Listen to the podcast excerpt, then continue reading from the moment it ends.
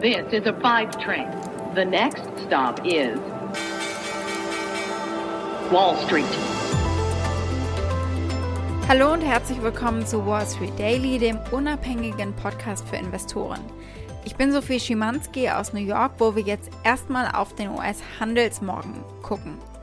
Die US-Aktienindizes stehen am Mittwochmorgen eigentlich alle niedriger da. Der Dow guckte kurz mal im Plus vorbei zwischendurch. Die Technologieaktien fallen aber am stärksten. Die Aktien von Plug Power fallen um mehr als 15 Prozent. Da gab es am Dienstagabend die Meldung, dass das Unternehmen der Börsenaufsicht Bescheid gesagt hat, dass es seine jüngsten Berichte anpassen muss. Die seien fehlerhaft. Die Rendite zehnjähriger Staatsanleihen, die klettert aktuell und das alles, weil die Anleger auf Jerome Powell, den Notenbankchef, warten.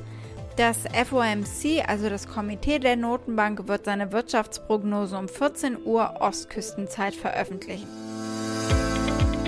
Der Dow, der zuletzt sechs Tage in Folge neue Bestmarken eingefahren hatte, musste gestern rote Vorzeichen verdauen. Aber es ist eben die Frage, wie Jerome Powell sich äußern wird. Im Grunde warten die Märkte seit Tagen, wenn nicht gar seit Wochen auf dieses Ereignis heute, nämlich die FED-Sitzung. Dieser Termin ist diesmal besonders wichtig. Die Inflation steigt, die Anleihenzinsen steigen. 19.30 Uhr sind wir schlauer. Ne?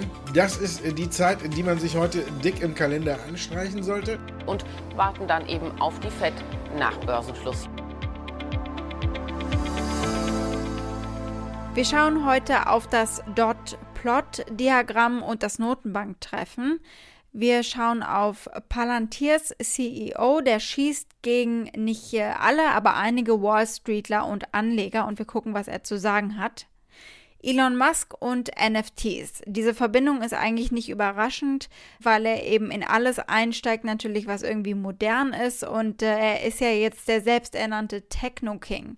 Aber er will vielleicht doch nicht einsteigen. Er war mal wieder nicht ganz eindeutig, der Herr Musk. Wir schauen auf Eastman Kodak mit Quartalsergebnissen. Und dann machen wir einen Schwenker zu einem Berliner Unternehmen, das von Snap gekauft wurde. Und die Aktie des Tages ist die von Starbucks mit einigen Upgrades für die Aktie und der anstehenden Hauptversammlung.